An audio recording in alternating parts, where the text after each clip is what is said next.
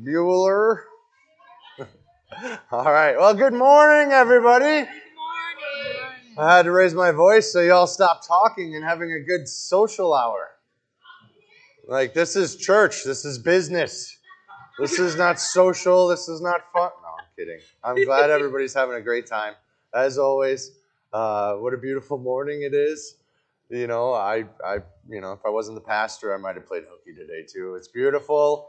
Like, who doesn't enjoy these fine days, especially after what feels like a really long winter? and it's been cold, but hey, we're here. And so praise the Lord, we're here. And so we're going to worship today. Go figure, right? Like, I bet you came here not knowing that we were going to worship. But yeah, we're actually going to worship. So, no, this all works out good. Uh, just a couple of quick announcements, though, as we're, we're all getting situated and seated. Um, I'm going to pass this around. This is a beautiful blank lined sheet of paper what I need from you guys is your name and your shirt size. Okay? Very simple. I'm going to order shirts. So I would like your name and your shirt size. That's simple. I also, as far as personal growth goes, I got a new book. So it's up there in the front entryway 40 Days of Faith by Paul David Tripp. I probably should have given this to you on like Ash Wednesday or something like that. It would have been kind of cool because that's the 40 days before you know Easter. But I'm a little late. You know, there's always next year, but hey, I still got it for you. It's still good. I hope you guys enjoy it. I hope it's uh, fruitful and beneficial. Right? Yeah. Just yeah. You just got to read a little more to catch up. There you go, Larry. See, Larry gets it. and then, as far as uh, regular growth groups, my growth group is on Thursday and we'll be there on Thursday. It'll be great, as it always is, enjoyable, or at least, you know, for my wife and I, it's enjoyable. The people that come, it's enjoyable too, but we enjoy having people over. And then the Sheehan Growth Group on Monday is actually going to be, quote unquote, the Riggs Growth Group on Monday. And so he's going to send out a flock note with his address uh, on it so that people know where to go in order to hang out. So it's going to be great. Hopefully, you've all signed up for Flock Notes. If not, I'm sorry. You should. I don't know what else to tell you. it's uh, just a great, easy communication tool that we have. And then uh, certainly, you know, we've got other missionary type activities. Uh, there is another one aside from the Home and Business Expo that we're working on. Uh, Carolyn Tobinson talked to me briefly about Cinco de Genoa, which is what May 7th, and get more people involved. But we're at the early stages of that, and Carolyn's not here. So we'll, we'll pass by on that. But uh, that's all the announcements I wanted to get off my chest, so to speak, if you will. Uh, other than that, I hope you're all doing well in whatever our hands find to do and loving the Lord, glorifying Him, and living the good life. So glorify Him and enjoy Him. So, dear Heavenly Father, as always, I thank you for the blessings in our lives, especially the ones that we fail to see. I thank beautiful morning. I thank you for the people that are here. And I just thank you for the grace and the mercy you've shown us in our lives. So, Lord, as we worship, tune our hearts and our minds to your will. Let this not be about us, but let us corporately be your church and let us glorify your name. Thank you, Jesus, for everything. It's in your name we pray. Amen. My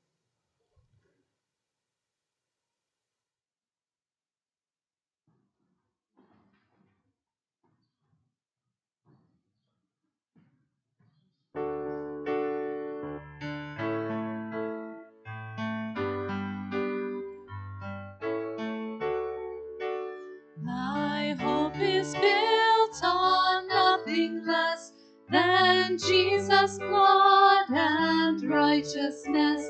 I dare not trust the sweetest frame, but wholly lean on Jesus' name. On Christ the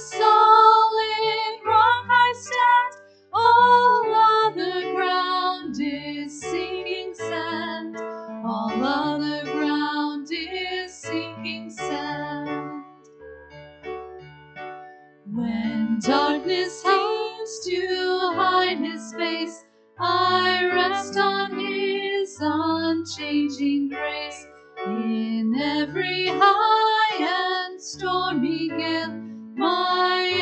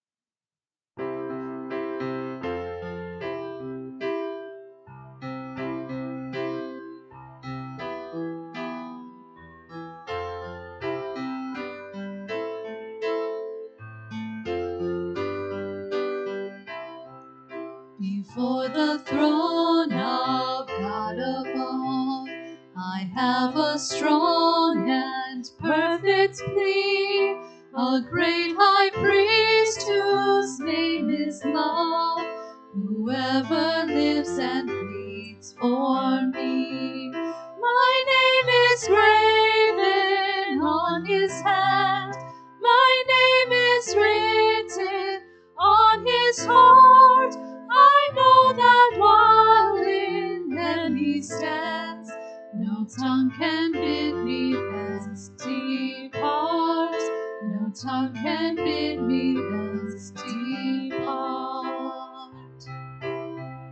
When Satan tempts me to despair and tells me of the guilt within, upward I look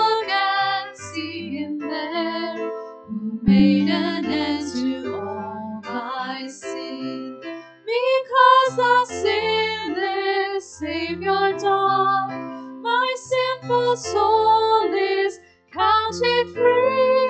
For God the just is satisfied to look on him and pardon me. To look on him and pardon me. Hallelujah. Hallelujah. Praise the one risen Son of God. Hallelujah. Hallelujah. Praise the one risen Son of God. Behold him there, perfect, spotless righteousness, the great unchangeable I am, the King of glory and of grace. One in himself I cannot die, my soul is purchased by his blood. My life is hid Christ my Savior and my God, with Christ my Savior and my God. Hallelujah, hallelujah, praise the one risen Son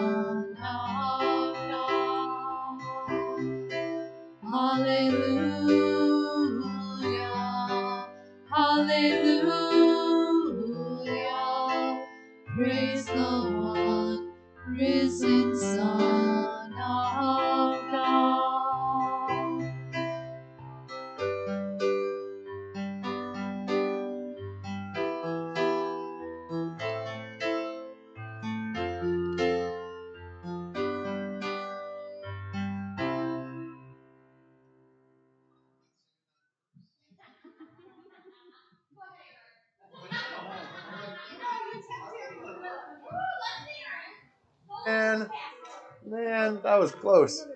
Yep, children already know they can be dismissed. They're gone. Zoom. They're like, oh, this is that time that guy talks. I'm out.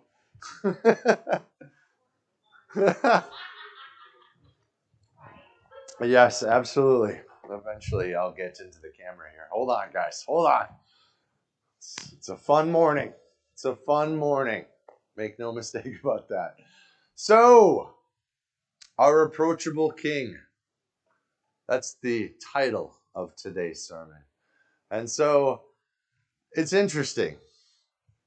Depending on who you ask and when you ask, there certainly is different views and takes on our Lord, our God. He can be approachable or he can be intimidating. I think and I feel and I, I know because I'm using terrible words to describe this that it's important to have a balanced understanding of our Lord in that way. He most certainly is an approachable king. He's the one who has held out the olive branch to the sinner and to the rebel who naturally is inclined to go their own way. But depending on if you've been taught religion at some point in time in your life, God can be very intimidating too.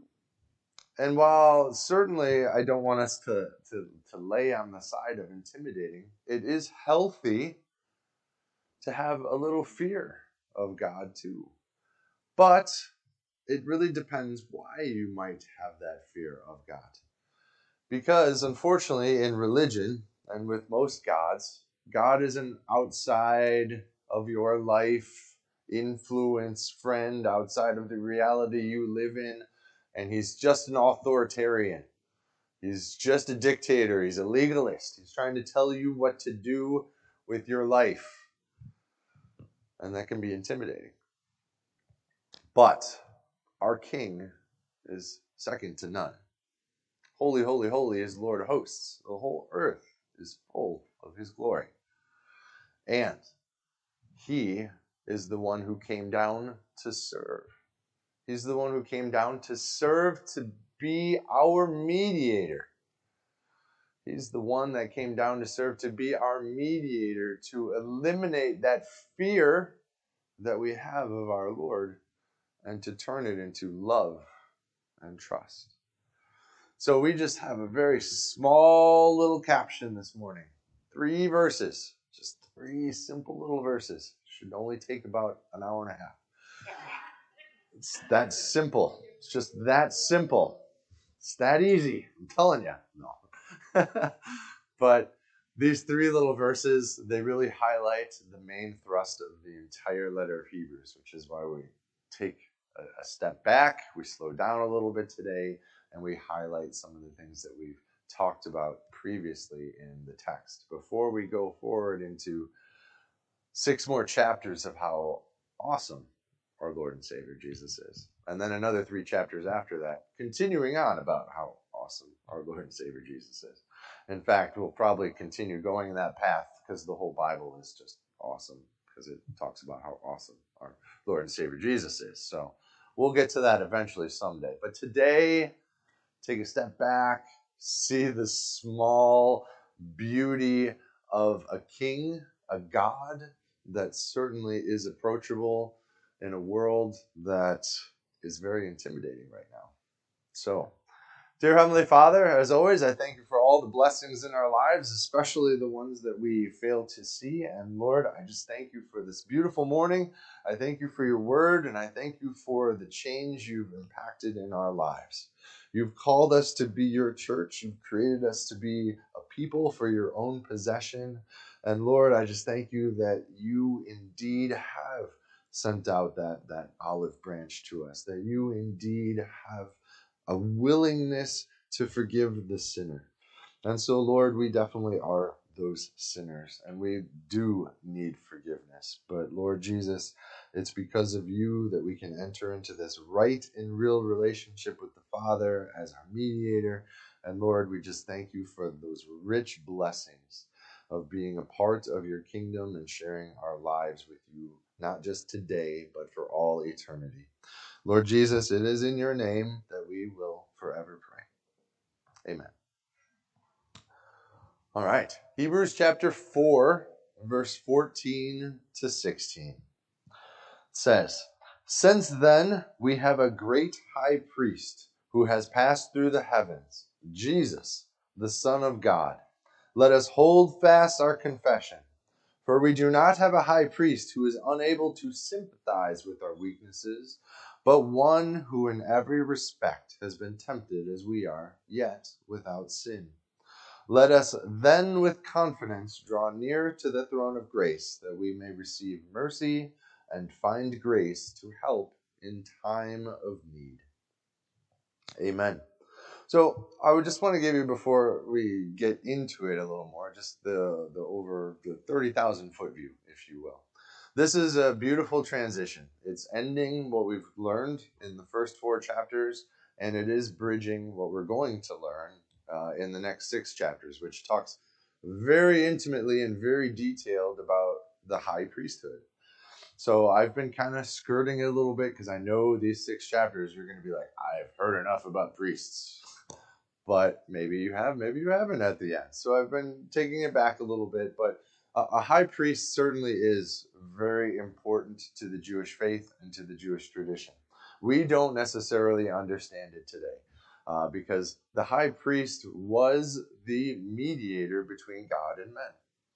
And so while we some of us may see and understand that Jesus certainly is that mediator that we have today, but Jesus is that high priest that needs to be acknowledged as the high priest, if you will, because of his atonement for sins. And so, in these first four chapters, and as this brings it to a close today, we have uh, two more exhortations followed by the truth statement in the middle. And so we've got 14, 15, and 16.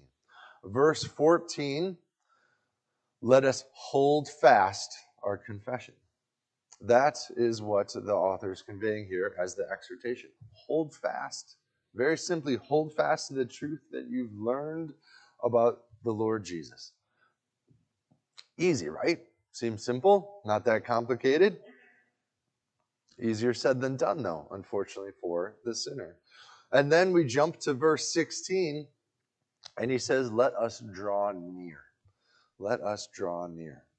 And so that's completely different from most of our rational thinking and, and when we talk about gods and, and the intimidation, if you will, that they have because again they're outside or whatever. But this is different. This is about that intimate relationship. This is about drawing near. We are entering in salvation a covenant commitment where god will be our god and we will be his people very simply there's much more to that too but to simply put it that's that's how it is god will be our god and we will be his people and the long and short of it that's why the two great commandments are love the lord your god and then love your neighbor as yourself God comes first in all aspects of our lives. If only that was really the case, right? But sandwiched between these two exhortations to hold fast and to draw near is verse 15, which really summarizes the entire thrust of this whole letter, if you will. For we do not have a high priest who is unable to sympathize with our weaknesses, but one who in every respect has been tempted as we are yet without sin. So, this was all about, again, the gospel. This was all about, again, showing the, the deity as well as the full humanity of Jesus and why that is so important. And in fact, the high priest part of it, it's really important because that had to be a human. That had to be someone who was anointed by the Father to be the representative, to be the mediator between God and men. And so, this short three sentences, you see the two exhortations, you see the connecting clause, but see also in all of this, it speaks of Jesus' deity, his humanity. It says that he's called the Son of God, a title that no one else has in, in life. Jesus is that high priest able to atone for sins. it's a declaration of he is as weak as we are, yet without sin. There's a new renewed confidence in our reconciled relationship that we have with God. There is grace, which is unmerited favor, to receive his forgiveness and his blessings for all eternity. So, there's quite a bit in there. And Starting in verse 14, we have a great high priest who has passed through the heavens, Jesus, the Son of God. Let us hold fast our confessions. This also is what many theologians believe to be the, the summary or the, the, the I'm forgetting the word now. The, the main idea of the entire sermon. These three verses as the text, because it brings up and recapsulates the first four chapters. And so the Son of God, if you remember, that was pretty much from the first whole chapter. Jesus higher than the angels. And for many of these things, if you turn back to chapter one in and of itself, we'll just talk briefly about a couple of these as we review it. That those whole first four sentences, there are seven amazing testaments to the Son of God that Jesus is. He's the heir of all things. He's through whom the entire world was created. He's the radiance of the glory of God. Is the exact imprint of God's nature. He upholds the universe by the word of his power. Jesus made purification for sins. He sits down at the right hand of the majesty on high, and he's much superior to angels as the name he has inherited is more than theirs. And so, when I got to chapter 2 finally, after two weeks in chapter 1, uh, there was one of those kind of, of statements. Therefore, we must pay closer attention to what we have heard, lest we drift away. But we're still focusing on the full deity of Jesus. And all of those truth statements certainly affect, depending on how we hold on to them, if we actually hold fast to these truths of what Jesus is. Because what we think about God affects how we worship our God affects our relationship with our God.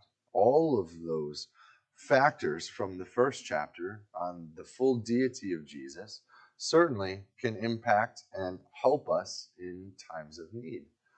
Remember, we talked about laments briefly. There were uh, complaints, followed by a petition of help, followed by truth statements.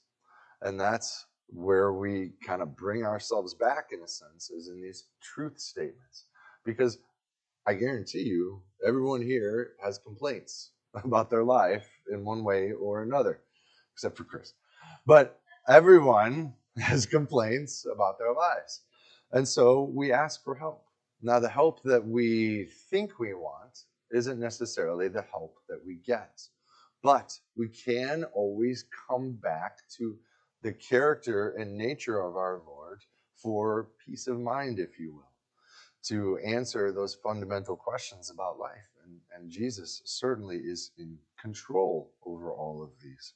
So, the Son of God from verse 14 here, again, going back, covers the entire firstness of the first chapter, or, or the beginning of the first chapter, not the firstness. That's kind of weird. But the second chapter, as we move into it as well, begins to talk about Jesus's humanity as well as his high priesthood. So if we flip to chapter 2, just briefly and going all the way to the end of chapter 2, you see verses uh, 16, 17, and 18. For surely it is not angels that he helps, but he helps the offspring of Abraham. Therefore, he had to be made like his brothers in every respect, so that he might become a merciful and faithful high priest in the service of God to make propitiation for the sins of the people. For because he himself has suffered when tempted, he is able to help those who are being tempted. And again, this follows along in verse 14 here. We're, we're recapping all this full deity, full humanity, high priest to be able to atone for sins. And that kind of ties into verse 15 as the general you know, uh, overarching main idea of this. For we have a high priest, for we do not have a high priest who is unable to sympathize with our weaknesses, but one who in every respect has been tempted as we are, yet without sin. So we see that. Now, if we go to chapter 3, that whole let us hold fast our confession. And if you look at chapter 3, verse 6, verse 12, verse 14, i'll tell you to hold fast hold fast. And what do they have you hold fast on? Hold fast to our confidence and our boasting and our hope. Take care, brothers, lest there be an evil, unbelieving heart leading you to fall away from the living God. So take care. Hold fast. Be careful. Watch what you're doing. Again, and then, for we have come to share in Christ if indeed we hold our original confidence to the end. So, you, have got like this is just the most beautiful little three verse gospel nutshell here because really in all of this as we've talked about and especially last week's sermon with the good news that came to us not the good news that we searched and looked for and longed for but the good news that came to us directly in the person of Jesus Christ. We are united by faith, and there's a, a way to enter God's rest, and there's still time as long as there's today. As long as there is a today. So, the exhortation to trust the king, the exhortation to trust the king and hold fast to the confession that we have. The, the, the confession is homologia, same talk, same speak, to agree with who Jesus is, to agree with God the Father that we are sinners in need of a Savior. And that's exactly what Jesus did when he came down to serve. He came down to serve as our mediator. And what he did in that mediation was ultimately make our God approachable. Because in that propitiation or that atonement, and I kind of want to jump into the high priesthood and talk about Yom Kippur, but we're not there yet because Yom Kippur is the day of atonement, and that's exactly what Jesus has done for us. He has paid that price for sin that we can't pay on our own. And so, in doing that, he has quelled the anger of the Father. And then we are able to be seen through the Son as sinless and blameless, that perfect, spotless Lamb of God. It's kind of like the song we were listening to before, the throne of God above. It's a perfect song for today, especially as we talk about the throne of grace in the next verse. Just fits in very well, you know, how that all works out. But, Son of God, truth statements, what we think about him. The high priest, chapter 2, what he came to do to atone for sins. Chapter 3, again, holding fast to the confession, to the truth that we have been told, because it was first told to us by the Father, then it was told to us by other people, then God performed signs and miracles and wonder in all of this. And then, chapter 4, the gospel, the good news that we are united by faith in Christ and we enter God's rest. This is not based on our own performance. This is based on what God has done and whether or not we can ultimately receive that message and that good news for our lives. So, looking at verse 15 as that bridge, if you will, sympathize. Sympathize with our weakness. First off, the flesh is weak, as we know this. Now, as much as I could seriously expand this to talk about the whole Bible and sympathizing with our weaknesses and you know being tempted as we are yet without sin. Keep it within Hebrews. So go back to chapter one. Look at verse um, eight and nine of chapter one, because when we think about sympathy, we think about emotions in a sense, right? And there's going to be a positive and a negative aspect for this. So I'm going to give you the positive aspect of this. And what it says is of the Son, your throne, O God, is forever and ever. The scepter of uprightness is the scepter of your kingdom. You have loved righteousness and hated wickedness. Therefore, God, your God, has anointed you with the oil of gladness beyond your companions. And this was one of those where it's amazing because Jesus is is more excited about your salvation than you are. And that that should be mind blowing for most everybody that's out there, most definitely, because I don't think that we fully grasp all the glory that's to be revealed to us. And I understand that and I respect that because we're not there. We haven't necessarily seen, you know, what the, the new heaven and the new earth are going to be like. But someday we will, of course. But the question is, have we tasted and seen ultimately that the Lord is good and that if God is for us, who can ultimately stand against us? And I would like to say no one ultimately, but certainly there's sin within every human being and everything. So we continue to deal with that. However, in this moment, that joy, Jesus had that. He's able to sympathize with that. He's able to sympathize with us in what makes us joyful. For every one of us, it's different. Now, whether or not that joy is, is God inspired or whether or not that is a temptation, certainly that's something to be you know thought about, talked about, you know, analyzed through the lens of scripture, if you will. But again, see here, there's joy, and Jesus knows joy. And there ought to be joy in our lives by knowing the creator of heaven and earth and everything that's in it. And for him to be on our side. That's encouraging. That's hopefully we can hold fast to in wherever we find ourselves.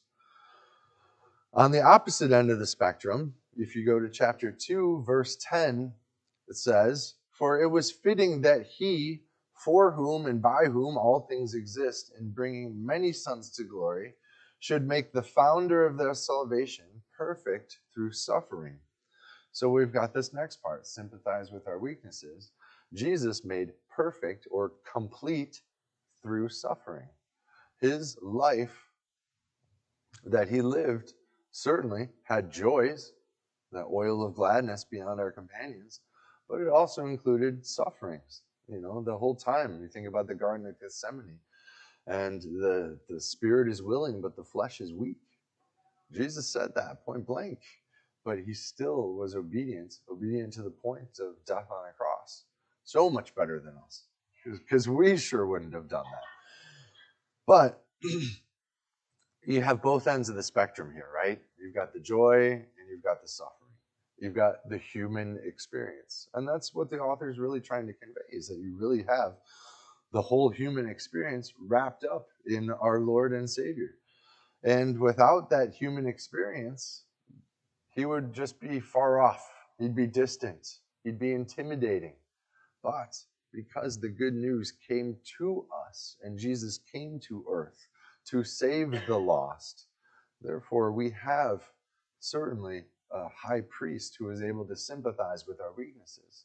As he lived 33 years here on earth before he went to the cross himself. So there's a lot of life that was led in that. There's a lot of of, of all this. And, and if anything, hopefully that does encourage you to hold fast to Jesus as our high priest because you've been through some junk. You've been through some joys, you've been through some sufferings, and everything in between. God knows. God is able to sympathize with us. And because He is able to sympathize with us, hopefully there would be less fear and more trust just the same. And then even when we talk about tempted as we are yet without sin, I always think back to you know the Gospels and the major temptations that Jesus has. But this isn't about all those sins, but the pride of life. You know, you think about that. Like we make much about us. We make a big, meaty little God. But Jesus wasn't that way too. Like he didn't come down and lord his lordship over everybody. He came down to serve. And he was tempted, even with the pride of life, I'm sure, as we are, but he still remained humble and in humility. And as Paul says in Philippians, obedient to the point of death on the cross. Like people wouldn't be that obedient, knowing knowing what we know now, and especially with, with life and death. But how he came down to serve is important to know and it's to understand and it's a big part of our approachable king because he wants this relationship a lot of people are thinking one and done. Like, yes, I've said this. Now I should be a Christian. Now I'll never see you all again. I'm not going to come to church. I'm not going to do these things. Like, it just doesn't happen that way, nor ought to at any stretch of the imagination be that way just the same because it is that relationship. God has always had a covenant for his people. Like, you are going to be my people, I am going to be your God. Now, all the things that happen outside of that continue to blossom and develop by the fruits of the Spirit. But for us to embrace, if you know Jesus as Lord and Savior, you know the community of God as His church, you have the Holy Bible as the Word of God, you have the Holy Spirit dwelling within you as the part of sanctification. All of these are working together to grow faith in you, as well as the fruits of the Spirit. So God has given us, again, all the tools that we need. There's nothing that we would be short of or lacking or something that we need to do other than appreciate or develop a heart of gratitude. But that has to be done through God. And the more you taste and see that God is good, the more you have the faith to know that Jesus is all of those truth statements from the first chapter. Jesus was fully God, He is fully man, He's creator of heaven and earth, He's eternal, He's a being. I'm tempted to read that, but I'm not. Um, the, there's so many more that that Jesus is, and this is just one small part of a book. But here we are, the author conveying his message to us, the author showing us his main idea here in that we have salvation unlike salvation we've ever had before. And so when I say this is the best time to live in, I really mean it because we have salvation more fully realized than we've ever had it before. And every day we get that much closer to that eternal reality in our lives, whether it be from our physical demise or whether it be towards Jesus coming back that much sooner. Like, who knows? It's going to be like a thief in the night. No one's got it marked on their calendar except for the Creator who knows what day it's going to be and when it's going to be. So praise the Lord for all this. And praise the Lord, certainly, that He is approachable and that He's not unattainable.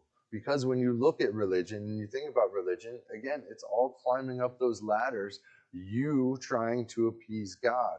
You see true Christianity for what it is, and you see God sending his son down to bring us back up to him, to literally carry us up to him, because we can't even walk up that mountain on our own. So, Jesus came down to serve again as our mediator and ultimately making our king approachable. Excuse me. So, turning our fear into trust and love. And this has a lot to do with that intimidation. Let us then, with confidence, draw near to the throne of grace. I can't help but think of the Isaiah chapter 6 passage. Hopefully, you've read it before. Holy, holy, holy is the Lord of hosts. The whole earth is full of his glory. Isaiah has his moment in God's throne room. I don't know if while you're praying you have ever thought about that yourself, being in, in, in God's throne room with the seraphim and, and the angels all flying around. There's creatures you've never seen before in your life. There's holiness, the light shining. Like, it's a beautiful description. But none of us have been there. But maybe when we pray, we think about that, or maybe our minds go blank. I'm not saying there's one right way or another, but again, it's drawing near to God. Like, is he off on this island and you're like, hello out there? Or is it more of a relational, Lord, I don't know what's going on. Please help me in, in my weakness and my, my time of challenge. You know, continue as if it's a face to face conversation hopefully for all of us, it is grown to be that face to face conversation. For many out there in the world, it's the hello and they're way over there. There's no relationship whatsoever. He is an existential being set aside in heaven, outside time, outside earth and reality. You know, a lot of people even say he's the big Santa Claus in the sky. And it's just that that's not the way that our God would want him to look at him because it's not that way. And this is why I say it's good to have a balanced approach in this because our Lord certainly is approachable, but there are some aspects that's intimidating. You know, there are consequences for sin. Like most people are like, oh, Jesus loves me, I just do whatever. There's consequences for your actions, both positive and negative. Always will be. God has laid this out back in the Old Testament in Deuteronomy 27 and 28. There's blessings and there's curses. There's belief and unbelief, if you will. So there's trust and there's untrust or lack of trust in all of this. So, but turning our fear into trust, this also reminds me very intimately of what we talked about in First John chapter 5, um, where Jesus or actually it talks about the relationship again that we have with God and God holding out that office, that that branch, if you will. But more so, it's First John four eighteen. There is no fear in love, but perfect love casts out fear. For fear has to do with punishment, and whoever fears has not been perfected in love. So, read it again. Okay. First John chapter 4, verse 18. There is no fear in love, but perfect love casts out fear. For fear has to do with punishment, and whoever fears has not been perfected in love. That word perfected means complete in this. They have not been completed in love. The reality of our lives is while we may hold fast and hold strong, we will not be complete until we are with Jesus, wherever he will be at. So, until that moment in time, and especially as we talk about this, that is relational. It is entirely about a relationship. Again, fear has to do with punishment. Many people are fearing because, well, they know that they're sinners. They know they've done things wrong. They know they've failed to glorify God. Therefore, there's a punishment coming that way. But that fear turns into love and appreciation when you see and embrace that good news, or hold fast, if you will, that good news that God sent his son to pay for my sins. Therefore, there is no fear of that punishment left in me, or hopefully, there would be no fear of that punishment within me. But that fear of punishment ought to leave because, again, this is a relationship that God has wanted, that God has started. Now, this would be different if I was like, Do you want to have a relationship with me? Or like we were back in high school, check the box, do you like me? you know, it's very different. We're not we're not at that stage. We're not back in high school anymore. We're worried about, you know, do you like like me or do you like me? You know, or anything like that. No, God has laid it all out there. He sent his son. There is a price that was paid in redemption that is costly. It is by blood. It is by the perfect spotless lamb. No one else can do that that price that has been paid, that olive branch, that reconciliation to restore us to a right and a real relationship with our Creator, had to eliminate that fear of punishment for sin. Because think about the Jews that he's writing this to again the Messianic Jews, that fear of punishment, the adherence to the law that they had, those 613 laws, the civil, the ceremonial, the food, the customary. Like all of these different things that you had to follow as if this was how you're saved. But this was to show God's holiness. What we know now, again, why it's such a beautiful time to live in this time, because understanding the Old Testament in light of the New Testament is eye opening. It makes a ton more sense now than it ever did, you know, before in the past. In fact, I think about it briefly, like what would it be like to be a Jew today, still trying to follow a lot of these things? I'm like, man, this has got to be hard. I don't know how they do it.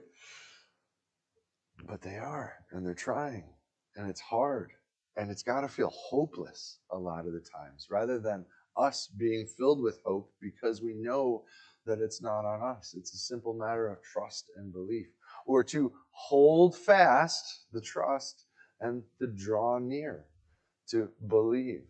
Now, there's a verse in, in this, and, and as much as I want to go forward into Hebrews, I'm not going to do that because I feel like that lets, you know, part of what the audience is learning at the time, you know. But if I was to encapsulate it, there's a there's a beautiful statement here in Hebrews, especially about what I was just talking about, which I totally space cadet. But it's a beautiful morning. It's a beautiful morning. And Jesus ultimately turns our fear into trust and love because there is not that punishment that we are so fearful for. And there is that sense of trust and to hold fast and to draw near to God. Um, I do think it's also in the book of Acts that, you know, God, the times of ignorance, God has overlooked, but now he commands everyone everywhere to repent. And so that is just turning from your ways. And that's the, the belief, and that's that trust, and that's that love. Because you wouldn't draw near if there wasn't love. Nor would you hold fast if there wasn't a reason to hold fast or to trust. You think about all the relationships that you have as a human being, uh, whether that's with your parents or your employer's employee type of relationship. There has to be a level of trust there. There has to be. Otherwise, your relationship isn't even a relationship in the beginning. So, is Jesus all of these things? Is he, you know, full deity as well as full humanity? Chapters 1 and 2. Have you seen the ways that we need to hold fast to our confession in chapter 3? Do you see the good news that came down to us in chapter 4? Do you believe these things? Do you trust in these things for your salvation? And that at the end of the day, that's it. It's not about the works you do. If you remember last week, your works come after you. It's not that your works come before you as a way of proving your worth, like the world says. Your works come after you in Christ because Christ comes first. So, that perfect love that casts out fear, and then, you know, let us then with confidence. And why can we have confidence? Because we've been reconciled through the atonement by a sinless high priest. And that was a Jewish custom. Up until the destruction of the second temple, they had high priests. And the high priest's biggest job was to do the Day of Atonement, Yom Kippur, if you will. And on that Day of Atonement, they would atone for the sins of themselves as well as the people to God.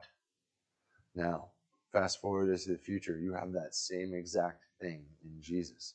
Jesus came down, he became that high priest anointed by God. And on that Day of Atonement, which was the day of the cross for Jesus, that was the Day of Atonement for all humanity, not left to some religious, you know, spectacle, if you will. This was the life and times of people and the life and times of Jesus. And so when he atoned for sins by going to the cross as sinless and taking on a punishment that he rightly did not deserve, that, again, should put out that fear to us and build that trust and love even that much more to us. So, perfect love casts out fear. Our Lord and Savior came down to serve, and He served as our mediator to make our King more approachable because He turns that fear of punishment from the King into trust and love for us. And so, whether you think God is completely approachable, or whether you think God's intimidating. Hopefully, there's a little bit of both in there for us. Because what we think about God certainly affects how we worship our God, how we hold fast to Him, how we draw near to Him. And so, knowing what we know about Jesus and knowing what He's done, He is most certainly approachable and not someone to fear or be scared of entirely. Because again, there still is a punishment for sin. Like I can't go totally lawless on you guys, but I certainly can't go legalistic on either. The truth is always in the middle. Just as my brother Larry and I were talking, like you can overcook something and you can undercook something, but it's always best right in the middle, right? Where it's not overcooked and it's not undercooked.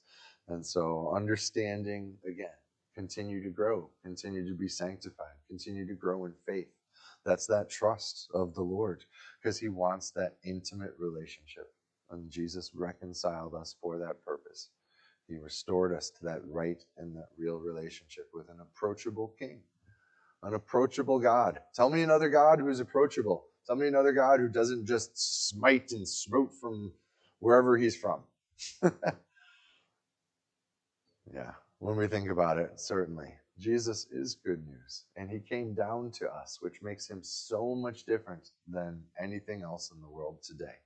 And that is amazing. So, dear Heavenly Father, Lord Jesus, certainly you are God. You are the Son of God. You are the heir of all things. You are the exact imprint of his nature. You are beautiful in so many different ways to us in, in our lives. As well as Jesus, you became fully man, a little lower than the angels, as it is said.